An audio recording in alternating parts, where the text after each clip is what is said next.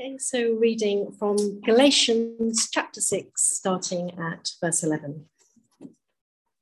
See what large letters I use as I write to you with my own hand. Those who want to impress people by means of the flesh are trying to compel you to be circumcised. The only reason they do this is to avoid being persecuted for the cross of Christ. Not even those who are circumcised keep the law they want you to be circumcised, that they may boast about your circumcision in the flesh. May I never boast except in the cross of our Lord Jesus Christ, through which the world has been crucified to me and I to the world. Neither circumcision nor uncircumcision means anything. What counts is the new creation. Peace and mercy to all who follow this rule, to the Israel of God. From now on, let no one cause me trouble, for I bear on my body the marks of Jesus. The grace of our Lord Jesus Christ be with you, your spirit, brothers and sisters. Amen.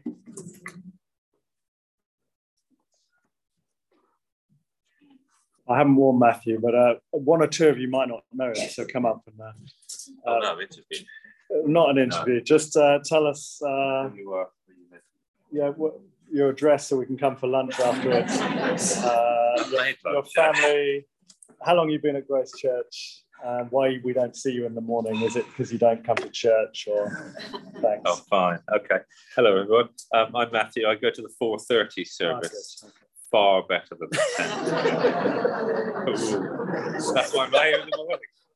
No, I, That's how you win over your, your exactly. congregation just before wakes everyone up, doesn't it?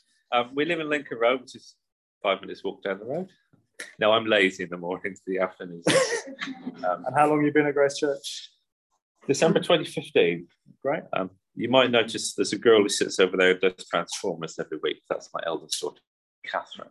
So we are represented here. She, she great. helps. Great. She's not. She's helping. She doesn't criticize. she's great. I'll let you. Uh, yeah. Thank you. Lovely. Sorry, I'm. I always get in a jokey mood when I'm preaching. it's the nerves coming through, but it's great to see. It's lovely to see people I know.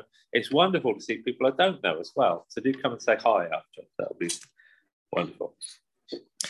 Okay, an apology to Emily. There are loads of slides for this, aren't there? We have the first one. Great. Um, we've had Easter. We've all eaten too many Easter eggs, too much chocolate. Um, Galatians 5 seems months ago now, although it was probably only two weeks. Um, so we're wrapping up today, and the question was in my mind, and I thought I'd ask you the question. Rhetorical question, you don't need to shout it out. What was Galatians all about? Because when we go through a book, we want at the end of it to be able to think not just, oh, that was good, but actually, what was that all about? So when we go back to Galatians again, we, we know where we're at. Um, or if an issue comes up, we think, ah, that's like Galatians. We'll go over there and find wisdom. Well, next slide, please.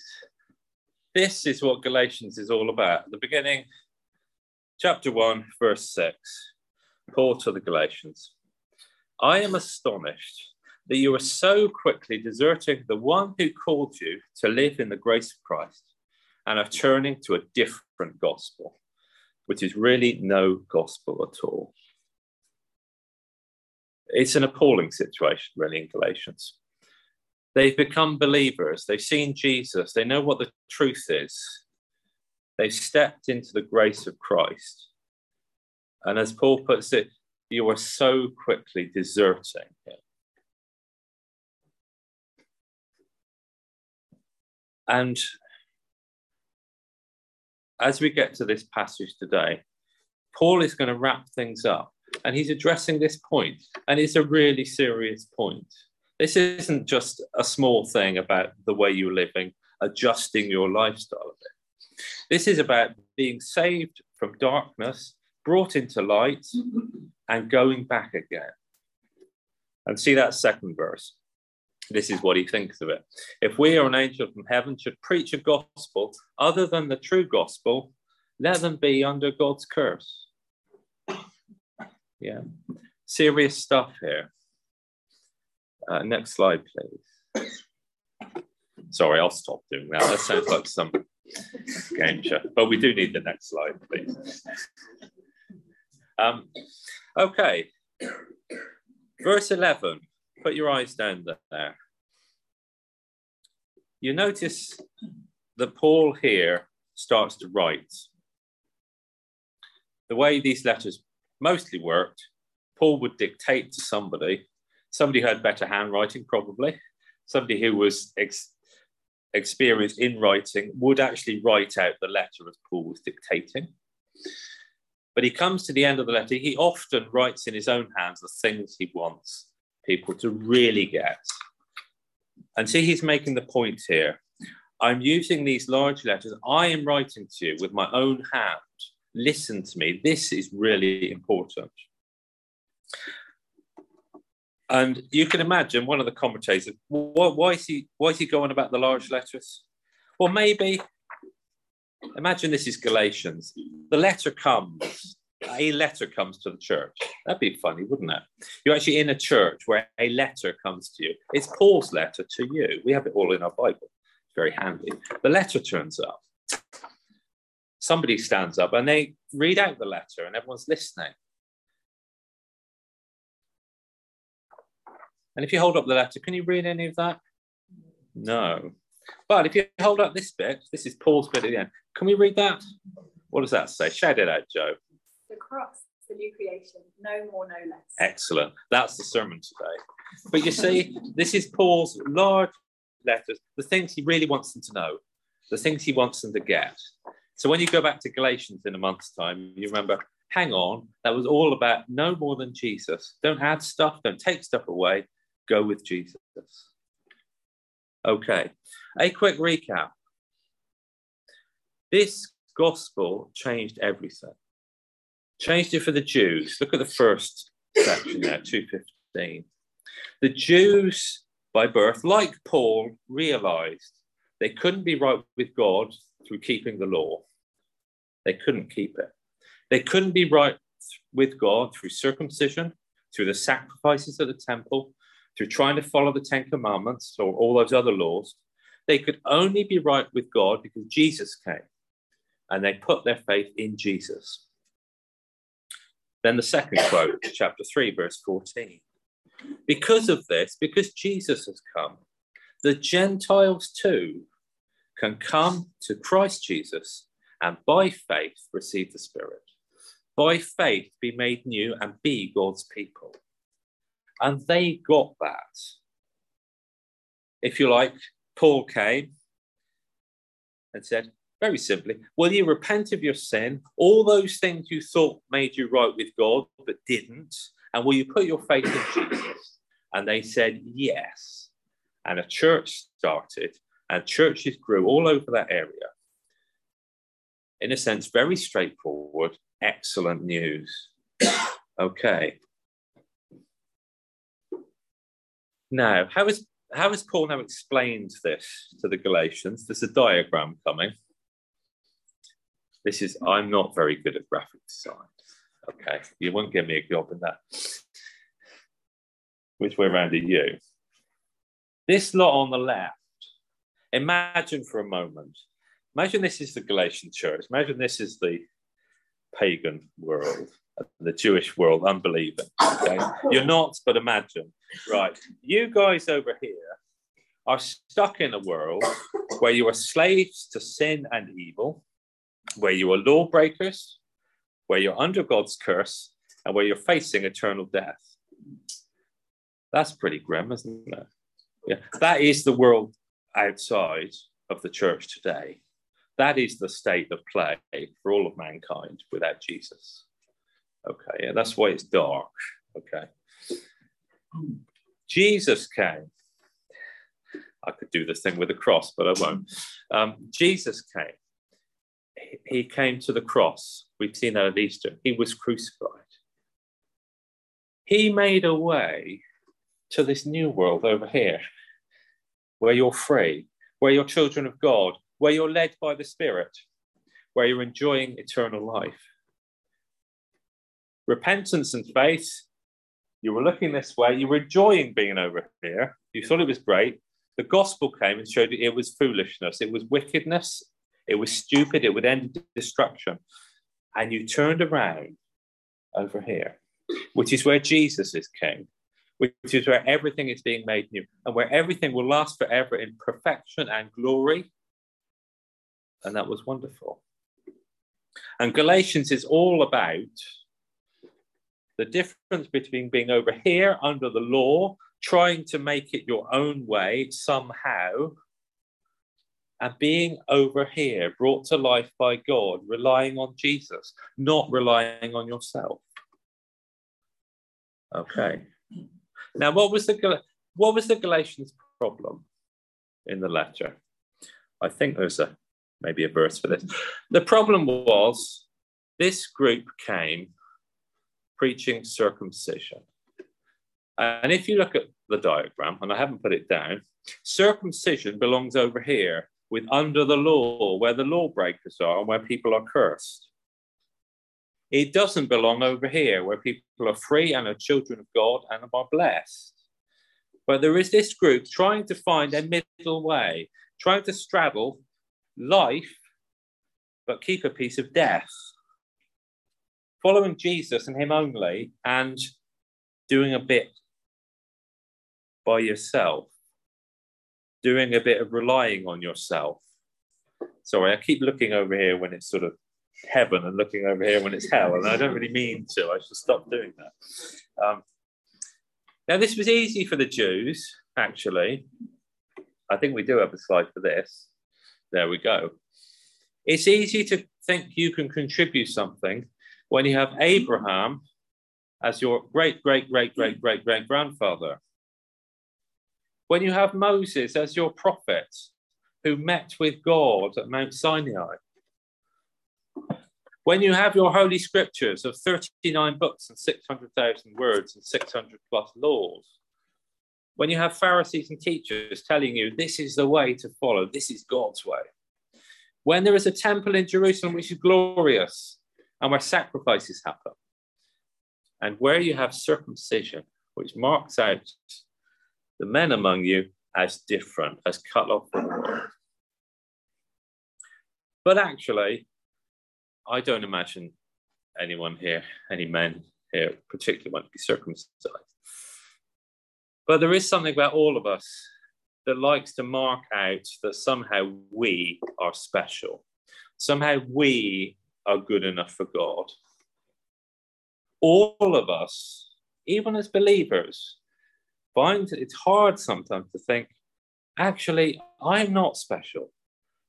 I am not right. I am not impressive. God does not look down from heaven and say, Oh, look, there's Matthew Gill. Isn't he wonderful in himself? There's Sam. Isn't he wonderful? He can only do that because he looks at Jesus. He looks through Jesus and he looks at Jesus in me. I, have got nothing of myself, which is impressive and right for, for God. But there's part of me that wants that to be true. There's part of me that wants to be able to show God that I'm something. And that's true for you here as well. I'm not picking on myself because I know it's true for every single person in this room. And actually, the only difference between a Christian and a non Christian is not Christians are not proud, Christians are not sinful. It's realizing that we are proud, that we are simple, that we don't deserve anything, and that we need Jesus. So we all have this temptation to try and stand in the middle with righteousness on our left hand, but back in the world on our right hand. And that is deadly. Do you remember what Paul said earlier in the letter? Let's see if I can find it. Um, chapter 5, verse 2. Find it there for yourselves. I, Paul, tell you that if you let yourselves be circumcised, Christ will be of no value.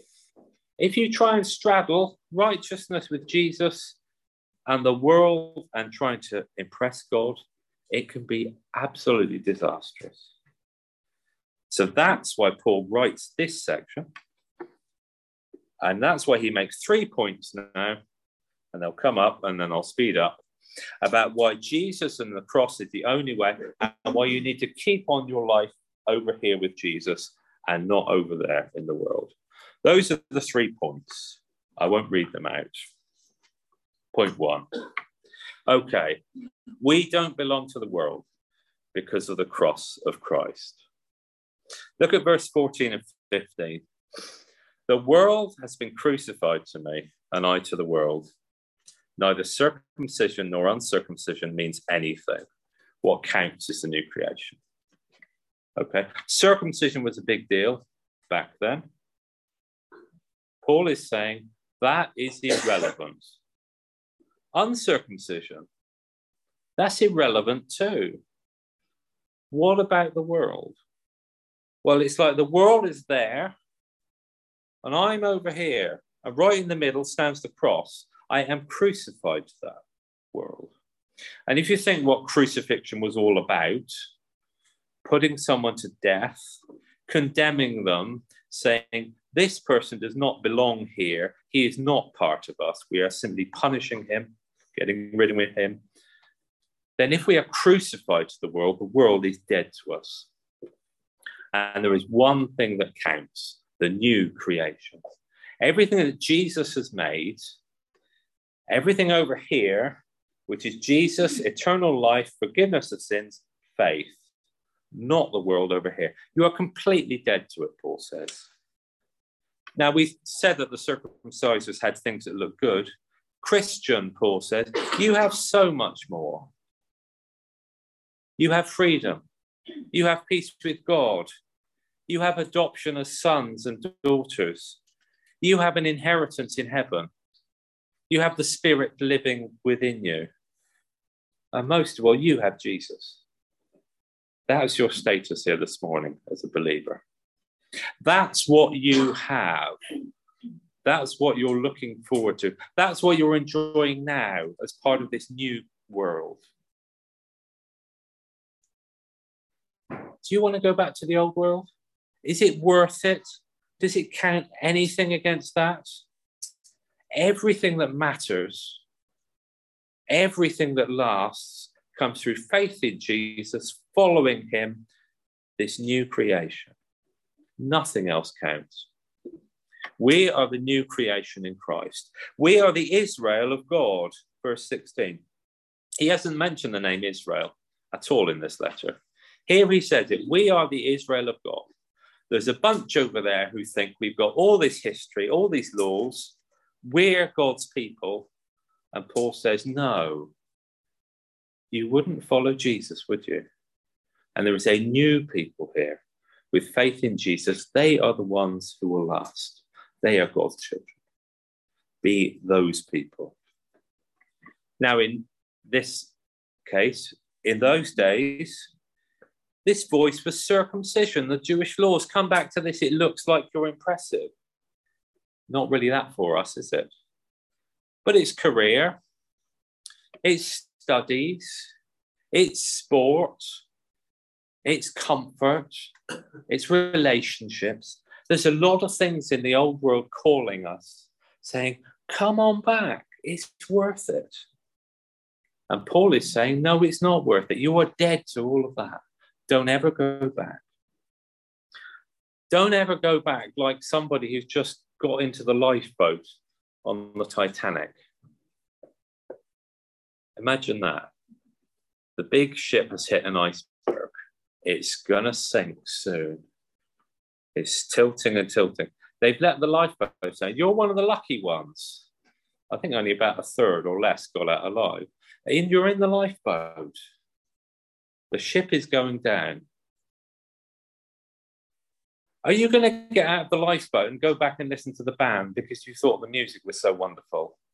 You know, the band that played on as the ship went down.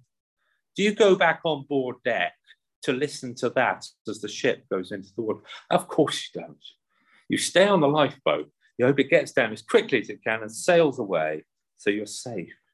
Don't ever go back to the world.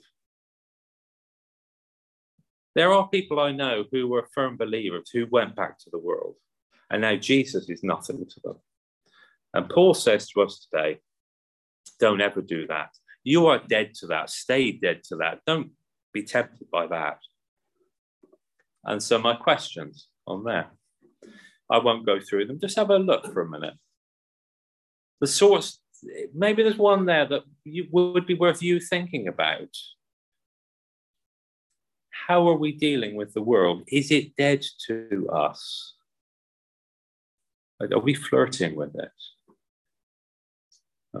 Okay, maybe take one of those, think about this week. Point two we can't appease the world and preach the cross of Christ. There's a reason. Paul has not explained the reason before, but now he talks about the reason for the circumcision group saying, Go on, be circumcised. It's not just that they think the Jewish law is sort of impressive and looks good, it's also because they don't want to be persecuted.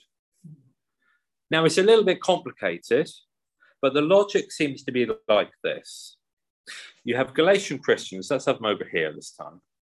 Okay, believers, free in Christ. Over this side, you have other people who are looking in. They are ready and waiting to persecute the church. Read the book of Acts, find out what happens. You know, Paul goes to the synagogue, preaches there for a while until he gets thrown out. He goes to a town until he's nearly stoned to death or has to be let down over the wall in a basket because he's not safe. There are Jewish leaders out there ready to persecute the church. There may also be Roman authorities waiting to persecute this group that refuses to bow to Caesar and to perform sacrifices to Caesar. It doesn't say here, we're not really sure. But either way, if you stand in the middle and if you allow yourself to be circumcised, you look a bit like a Jew then. And Jews were tolerated by the Romans, and Jews were, of course, welcomed by the Jewish leaders. So you wouldn't be persecuted. But remember what Paul said? If you do that, you lose everything. You're going back again to the realm of death. You're going back again to relying on yourself. It's like, okay, this way around world's over here, including circumcision and the Jewish, just trying to keep the Jewish laws to be safe. I repent of all that. I turn over here. Okay, repentance. What is circumcision now? It's going back here. It's sort of anti repentance. It's going back to death when you repented of death and gone into life. Because you wanted to appease the world, you didn't want to be persecuted. Yeah. We cannot make the world of unbelief happy with the gospel and happy with who we are as believers and keep the cross of Christ. It is intrinsically offensive because the gospel says to people, You're not worth it, you're not mm-hmm. right, you need to repent, you cannot save yourself, you need to cry out to Jesus for mercy. And you know intrinsically people hate that. They want to be okay. They want to make their own way. We all wanted to, didn't we? But we realized we couldn't. It's always offensive. But the church can try. Next slide, please. This is the Methodist church approach in terms of sexuality and marriage. See the bold bit there? Two ways of thinking about marriage, one of which is traditional man and woman, the other which is anyone you like. How can that Methodist pastor who conducts same sex marriages stand up also and preach a gospel and speak of words from the scriptures which say that homosexual behavior is wrong and call people to repentance? How can he do that? How could she do that? You can't, can you? How can the Galatian Christian who's just been circumcised say to the Jewish people in his town, you know what, circumcision, the, keeping the Jewish laws isn't good enough. You need to turn to Jesus. When he's just been circumcised to show that actually that was a good thing. Maybe there was enough. Next one, please. Rob Bell used to be a big name about 10 plus years ago. Anyone here ever had encountered the emerging church? It used to be a thing. I'm not sure it is now. He wrote a book which basically said, don't worry about hell. Don't worry about people in eternal conscious torment because in the end, God will save everybody. And if they're not saved in this life, in the next life, even when they're being punished, God will give them the opportunity there to repent. They'll realize they were wrong and they will all come flooding back into heaven after death. That was his model. Now, how can Rob Bell warn people to flee for self to Jesus in this life? Why would you bother? You may as well just wait and see what happens. And if you've got it wrong, oh, well, I'll do it then. You can't give up on the gospel. You can't do something just to appease people now and expect the gospel to work and save people now. It just doesn't work. But again, we can, and I can very easily do that. So here's some questions for us. There is stuff which can be difficult about the Christian faith. It is difficult if you're the only believer in your family. It's more than difficult. And you think about your loved ones if they're not saved. Yeah, gut wrenching, isn't it? It is difficult to think of a world out there, knowing that God is all powerful, but he doesn't seem to be saving billions of people, does he? He doesn't seem to be taking away all the evil in the world now. It can be difficult. But don't give up on the truth of the gospel. Don't try and make it palatable. It's disastrous. Okay, point three. Nearly done. Point three is basically point one and two, looked at from a different angle. If you appease the world, you lose the cross. If you keep the cross, you can change the world. Okay? That's why it really matters. The only thing that changes this world in the end is the cross of Jesus. However offensive it first appears to people, however difficult it is for people, however much you might need grief from people, it is the only thing that can change the world. And so we must, we must, we must keep living by the cross. We need to do that ourselves. It's no good me preaching here about going out to the world out there if I'm not living by the cross myself. If I'm not taking temptation and saying, Jesus died for that sort of sin, why are you flirting with it? it's no good me treating other believers badly and thinking, oh, whatever, when Jesus loves them with an everlasting love, is it? It's no good drifting through life feeling like life is going okay without being thankful every day to God who gave us life and gives us everything. If I lose the cross in my own life, how can I share it with others? Start with yourself. Then look around in the church. Go on, look around you. Look at the people here, brothers and sisters, one in Christ now and forever. And Jesus says to us this morning, I went to the cross for you, but not just you, for him, for her, for them, for that other faithful church down the road, for all my people. I died for them. I brought them together. I made them one. And so I ask myself, and you ask each other or yourselves, how can I serve God's people here? How can I serve you today because you're my sister or brother in Christ? That's what the cross says to us. And then, of course, the cross says there's no change to the world without the message of Jesus. Jesus Christ crucified for sins. Jesus Christ giving forgiveness and a new start.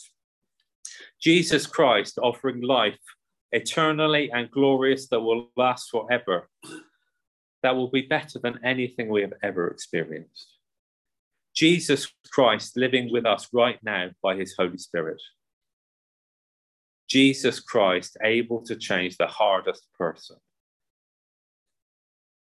I don't know how hard you were to the gospel. Some of you may not have been. You grew up in Christian homes. It always sort of made sense. Some of you may have been raging unbelievers who hated the idea. But Jesus changed your heart and mind. He can change the world. The message of the cross is changing the world. And we're on mission with that gospel. Let's not lose it. Let's keep hold of it. Let's pray for grace to go on relying on the cross and living out the cross. That's how the world changes. Amen.